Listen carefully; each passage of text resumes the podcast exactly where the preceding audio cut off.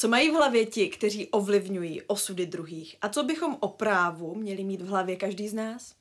Začíná podcast v hlavě, ptáme se významných osobností z justice. Zdraví vás Klára Radilová Bazalová a Johana Šulcová. Dřív podával obžaloby na pachatele trestných činů, jako státní zástupce se zaměřoval hlavně na hospodářskou trestnou činnost. Teď přešel na druhý břeh, stal se advokátem. I díky těmto svým profesním zkušenostem se veřejně vyjadřuje mimo jiné třeba ke kauze Čapí hnízdo. Co je podstatou případu? Ovlivňuje kauzu to, že obžalovaným je bývalý premiér, nebo tak to funguje justice i v obdobných případech? A nejen tuto kauzu s ním taky probereme. Jan Vůčka, vítáme vás. Dobrý den, děkuji za pozvání. Dobrý den. Jaká je kauza Čapí hnízdo, vizitka pro justici? To je skvělá otázka, dost zvláštní. Rozveďte to, prosím. E, samozřejmě, jedna věc je detailní rozbor důkazů, to tady nemůžeme dělat, protože to ví nejlíp soudce Šot, protože on byl v soudní síně, to zná nejlíp. To, co si přečtete v novinách, může být uh, 90% reality, 10% reality, to nevím. Já mám zkušenosti, že uh, třeba v mých případech, když jsem se pak o tom přečetl něco v novinách, tak nevždy to bylo úplně přesně. Ale z toho, co proniklo na venek a co asi je pravda, tak překvapuje mě na tom jedna věc. Proč se tam pořád řeší nějaké zbytečnosti, pro mě vnějšku zbytečnosti a neřeší se podstata. Tak co je podle vás zbytečnost, co je podstata? No zbytečnost jsou formality. Já myslím, že hlavně by měl soud rozhodnout podle podstaty věci a netočit se na formálních kličkách. Třeba od počátku se neustále v každém komentáři zmiňuje, eh, na jakém trhu podnikal Čapí hnízdo, jestli to byl ten samý trh nebo související trh a co rozhodnutí HATEFO eh, z Evropské unie. Podle mě to není podstata problému. Jako podstata problému je, jestli, a to já neříkám tak nebo onak, jestli Čapí hnízdo bylo uměle vyčleněno eh, z Agrofertu a pak dáno zpátky, nebo ne. A kdo ho doopravdy řídil. Jestli to byl ten samý trh papírově nebo papírově jiný trh, to už není tak důležité. Já bych to, to, to vůbec neřešil. A to, jak soud nakonec rozhodl. To vás překvapilo, protože řadu lidí, alespoň podle komentářů, ano, možná z důvodu očekávání v návaznosti na rozhodnutí odvolacího soudu eh, a také někteří lidé říkali, že měli tak trochu eh, problém pochopit odůvodnění. Měli s tím problémy někteří novináři, kteří tu kauzu takzvaně odchodili. To znamená, že opravdu chodili na každé jednání v kauzu Čapí hnízdo. A i během toho odůvodňování, já jsem v té jednací síni byla, takže vím, že se po sobě všichni nevěřícně dívali, nechápali vlastně úplně to odůvodnění, protože z pohledu novinářů tam někdy bylo vlastně zmiňovány důkazy, které byly ve prospěch té obžaloby, možná hmm. i natolik, nebo se mluvili o nějaké důkazní tmě. A stejně nakonec uh, ta kauza dopadla s proštěním. Tak co byly ty základní důkazy, ty základní argumenty, které podle vás vedly soudce Jana Šota k tomu závěru? To mě trošku překvapilo taky, protože ty hlavní důkazy, které byly nejčastěji zmiňované, byly eh, do jisté míry vedlejší. Jak, to, jak říkám, tady je podstatu, kdo Čapí hnízdo řídil. A o tom teoreticky by měla být spousta důkazů, protože nemůžete mít takovou velkou firmu, aniž by se třeba dělal nějaký controlling, aniž by se každý měsíc někam posílali výkazy. Tenhle měsíc jsme překročili plán o 5%, tenhle měsíc jsme překročili náklady o 10%. To se každý měsíc v takové velké firmě někam reportuje, o tom musí být důkazy. Musí to vědět účetní, musí to vědět auditor, musí to vědět bankéř, musí to vědět ajťák. A teď místo toho, to, co si přečtu alespoň v novinách, neustále se diskutuje, jako že tam jeden den přišel nějaký stavby vedoucí a před ním někdo řekl, že to je můj projekt, já jsem na něj hrdý, nebo ne, to je vedlejší. Ale je docela dobře možné, že ty důkazy prostě nejsou, pak by se ale ptal, proč nejsou, proč zmizely. Myslíte, že zmizely? Já nevím, tak proč se neřeší? Teď v kaž... Jak říkám, v, při provozu takhle velké firmy, kde se točí 100 miliony za tu stavbu, tak kolik e-mailů v takhle velké firmě vznikne každý měsíc? Tisíce? Stovky? Někde musí být. Nebo nejsou? Proč nejsou? Já nevím. A nebo není to tak, že ta kauza eh, je tak složitá a veřejnosti vlastně nedokáže uchopit, když nenahlédneme do spisu? I to je možné ale z toho, co proniklo na veřejnost, já si i některá ta rozhodnutí, co byla zveřejněna, četl, tak se tam právě řeší tyhle ty v podstatě vedlejší věci, jako co někdo napsal v novinách, co někdo řekl před stavbě vedoucí klidem nahoru, ten našel okolo. To mě překvapuje. To znamená, že tam je opravdu ta důkazní tma, o které mluvil Možná ano. A já soudce Šota znám, u něj na soudě jsem byl vícekrát a beru ho za nadprůměrného soudce pečlivého. Když říká, že to tak je, že ty důkazy nejsou, tak já mu budu věřit. To znamená, že tedy soud prostě respektoval právní zásadu, že pokud jsou o vině obžalovaného pochybnosti, pak má rozhodnout v jeho prospěch, tedy obžaloby ho zprostit. Je možné, že to tak bylo a že to je správné rozhodnutí. Nevíme.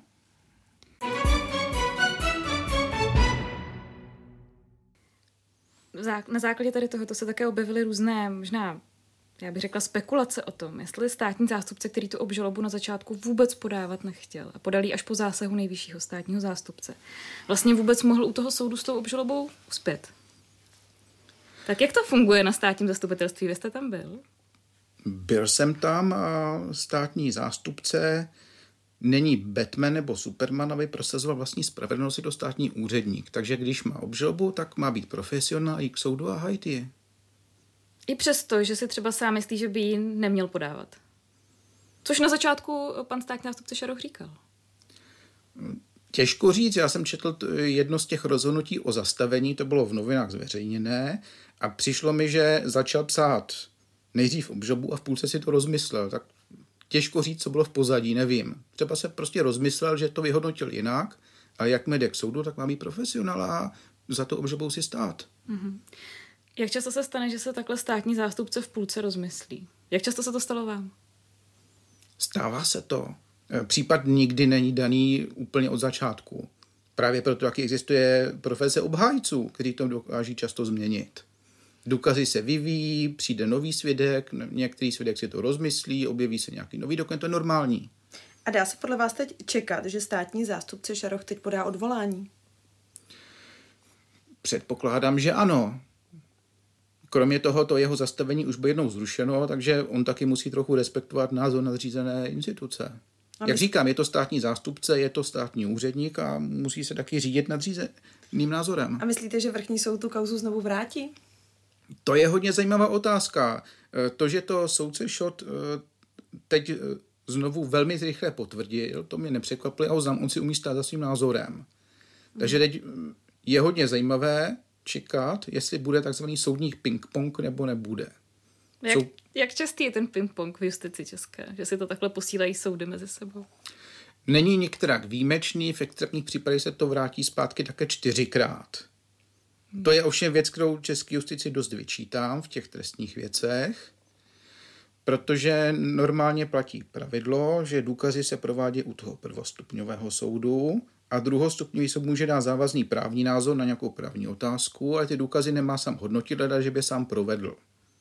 V praxi se bohužel často stává, že ten odvolací soudci chce vynutit svoje hodnocení důkazů a snaží se ten prvostupňový soud nějak dotlačit pod záminkou toho, že vydává právní názor. A pak je takový ten kolotoč sem tam, sem tam a e, to by nastat nemělo.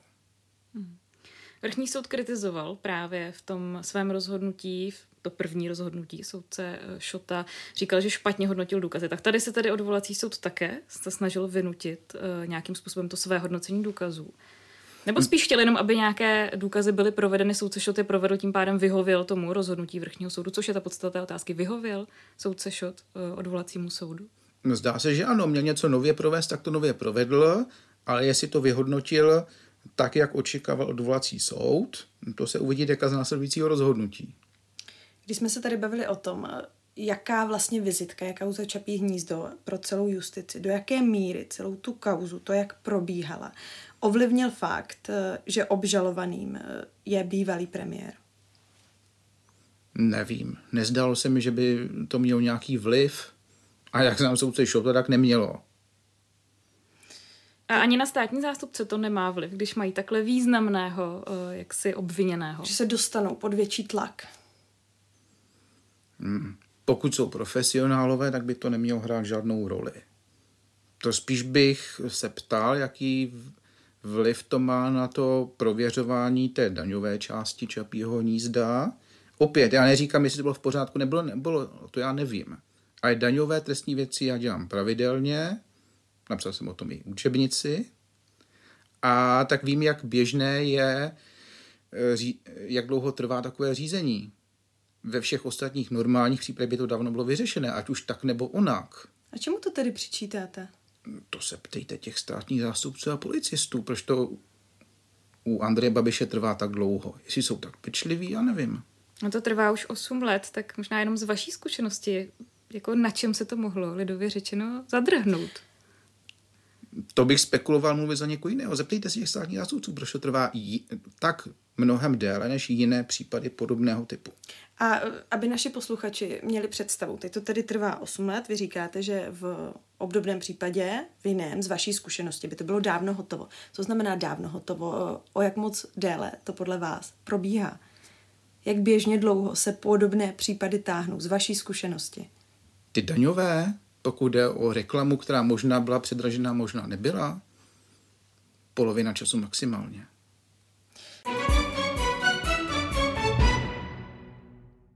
Kdybych vám měla položit otázku našeho předchozího hosta, advokáta Tomáše Sokola, ten se ptá, eh, jak vnímáte fungování české justice? Eh, vždycky mě pobaví, když si v novinách přečtu takové ty žebříčky důvěryhodnosti profesí, takový ti lékaři a učitelé na začátku. Vždycky na začátku někde buď první, druzí jsou soudci. Tak eh, řekněte mi, jak často je průměrný občan u soudu za svůj život. Jednou až dvakrát. Jednou se rozvádí a jednou se buď soudí o nějakou půjčku nebo o platnost výpovědi ze zaměstnání. Takže tenhle názor vůbec není o nic opřený. Realita je trošku jinde. A samozřejmě advokáti, kteří chodí k soudu, to dobře vědí. Co vědí? No, já jsem rebel, tak já se nějak netajím tím, že bych justici zásadně překopal. Jakým způsobem? Začal bych tím, že bych úplně změnil způsob, jakým se člověk může stát soudcem. Já vždycky říkám, základní předpoklad kvalifikace pro soudce by měl být ten, že nejmí pět let dělá advokáta. To by vyřešilo spoustu problémů. Například advokát je ten, který chodí k soudu, takže on má nějakou představu, jak se soud má chovat na venek. Člověk, který pět let chodil k soudu a byl ten, řekněme, zákazník justice, ten spotřebitel, tak ví, co i spotřebitel očekává. Takže nedělal by některé věci, které dělají soudci a které jsou, eh, když to řeknu lidově, na parfacek. Co vám nejvíc vadí? Uh, Takových věcí je spousta. Já jsem omezen tím, co se dá říct během minuty a půl v podcastu a současně je to nežalovatelné, když to řeknu veřejně. Ale řeknu třeba třeba opravné prostředky. A je teďka jedno, jestli odvolání, dovolání, ústavní stížnost, je spousta soudců, a to víte, protože když ta advokát, vám to jde přes stůl každý den. Je spousta soudců, kteří jsou schopni někam na začátek napsat odstaveček. Je ústavním právem podat tento druh opravného prostředku, ale ústavní právo negarantuje automaticky úspěch při podání opravného prostředku. V různých obměnách slov se tohle, ten odstaveček na začátku někde vyskytuje často. A teď mi řekněte proč. Už se stalo, že někdy nějaký advokát napsal odvolání a do něj napsal, já mám automaticky nárok na to, abych vyhrál, jen protože jsem podal odvolání? Ne. Tak proč to soudci píšou? Takovýhle odstaveček. Jako když tohle to dostanete od nějakého soudce do ruky, tak rovnou víte, co to znamená.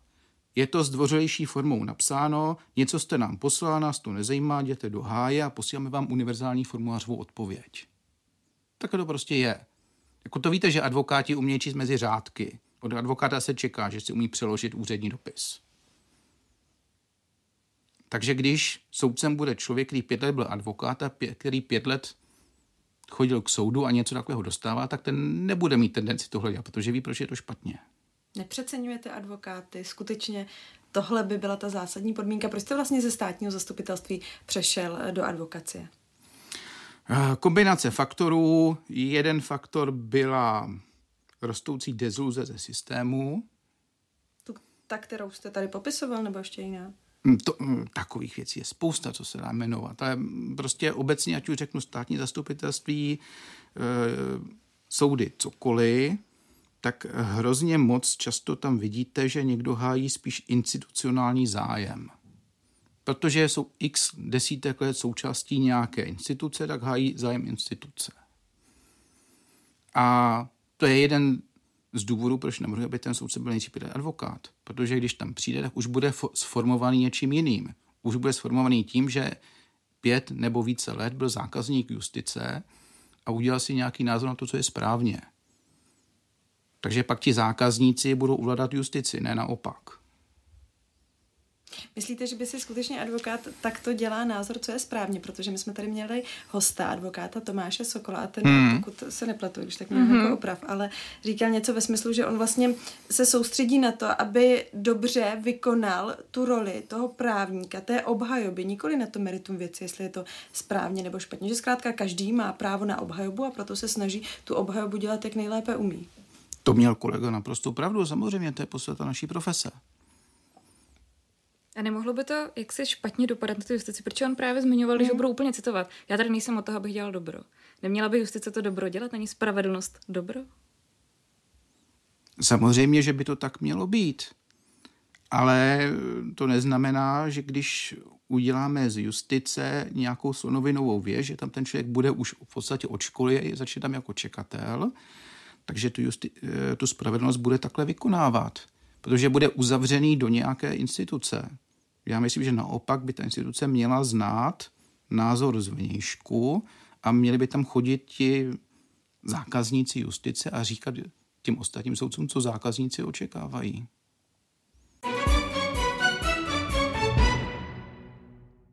A když jste přešel ze státního zastupitelství do advokace, jak moc jste musel změnit způsob přemýšlení? Jak moc se proměnila vaše práce?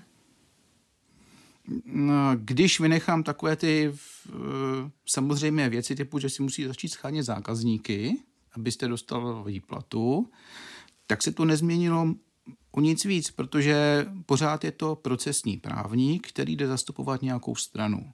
To znamená, dostanete nějaký případ, ať už teda ve státní sféře ho dostanete na stůl, nebo v soukromém sektoru si musíte sehnat sami a musíte si s tím případem poradit. Musíte poznat silné stránky, slabé stránky.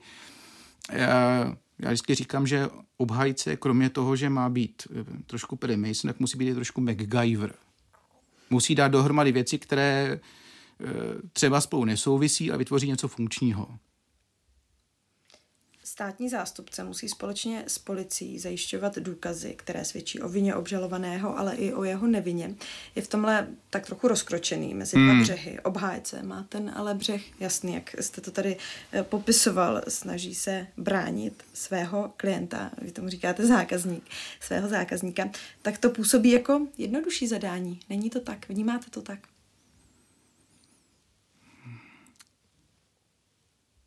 Teoreticky to jednodušší. Já si vždycky ale říkám, že mělo by to být to samé. Prostě máte zadání a snažíte se ho splnit co nejlíp.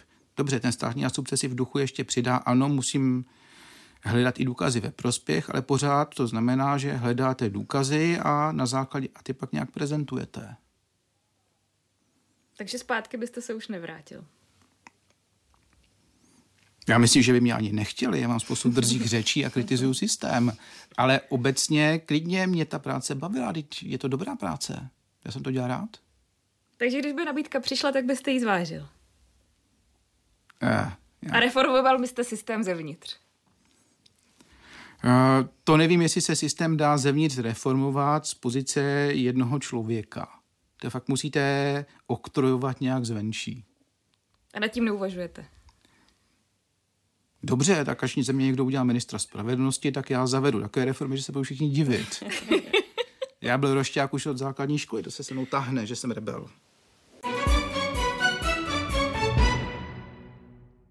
Možná ještě proberme jednu oblast, co říkáte na medializované případy z pronevěr advokátních úschov. Jeden příklad za všechny. Policie vyšetřuje advokátku, její koncipientku, které měly z nevěřit 150 milionů korun. Tak eh, ta samotná advokátní úschova, jak je to vůbec možné, že se něco takového stane? Uvědomte si, že advokaci je povolání, jaké jako každé jiné. V každém povolání, ať už to advokát, architekt, plastický chirurg, bankéř, cokoliv, tak říkám, jsou nadprůměrní lidé, průměrní, podprůměrní, slušní, neslušní, ti, co jsou v zásadě slušní a dostanou se do potíží a udělali špatné rozhodnutí, je to odraz společnosti. To, že stanete se členem advokátní komory, nebo odbornou terminologií, jste zapsán na seznamu advokátů, oni nemají členy papírově, tak to neznamená, že najednou jste neomylní nebo nejste náchylní eh, ke špatným rozhodnutím. To se může stát.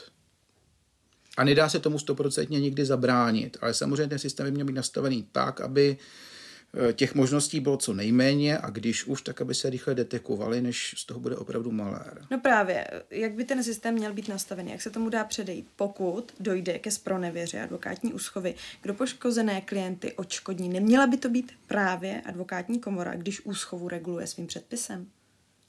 Já myslím, že advokátní komora e, měla by zintenzivnit e, práci na těch kontrolách, ale i na tom nastavení systému, jak by to mělo fungovat. Eh, když si vezmu, že advokátní komora může vydávat stavovské předpisy, které jsou závazné pro advokáty, tak mají velikou možnost, jak ten systém vylepšit. Třeba ten poslední případ, opět, znám to jenom z novin, takže neříkám spáchala to, nespáchala to, já, já nevím ty důkazy, ale obecně platí. Víte, co dělá auditor? ověřuje účetní závěrky firem.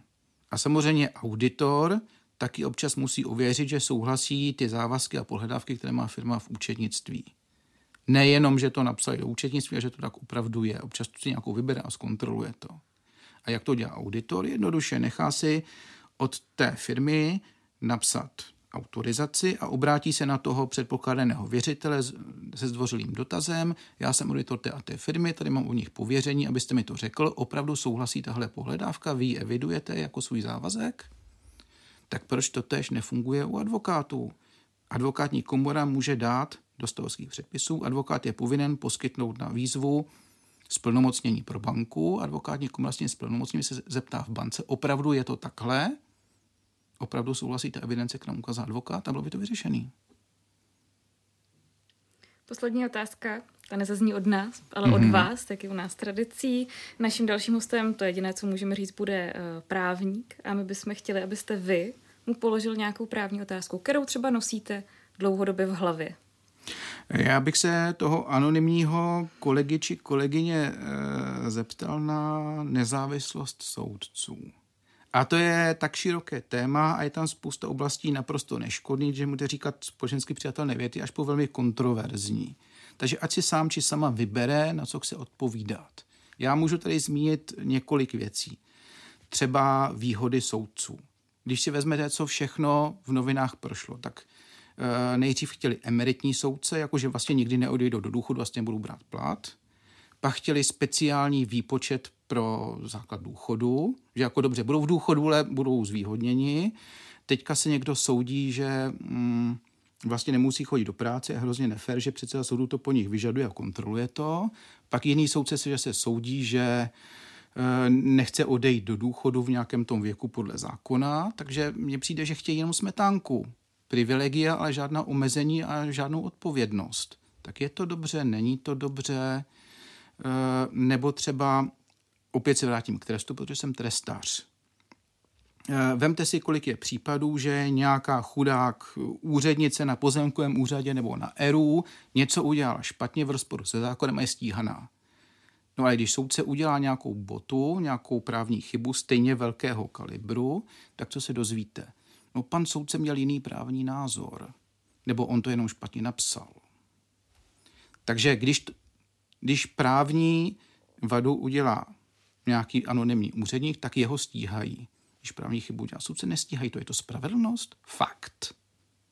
Je vám jasný, že kdybychom se dostali tohle tématu, tak já jako protistátní buřič bych měl spoustu kontroverzních poznámek a hajil bych si je, ale nechám to kolegovi, kolegyni po mně, ať si definuje pod otázku, ať si ji zodpoví, jak chce. Já si to sám rád poslechnu.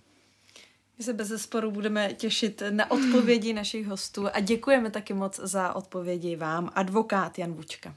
Děkuju, naslyšenou. Děkujeme. A děkujeme taky divákům. Tohle byl podcast v hlavě, budeme se těšit s dalším dílem. Pěkný den.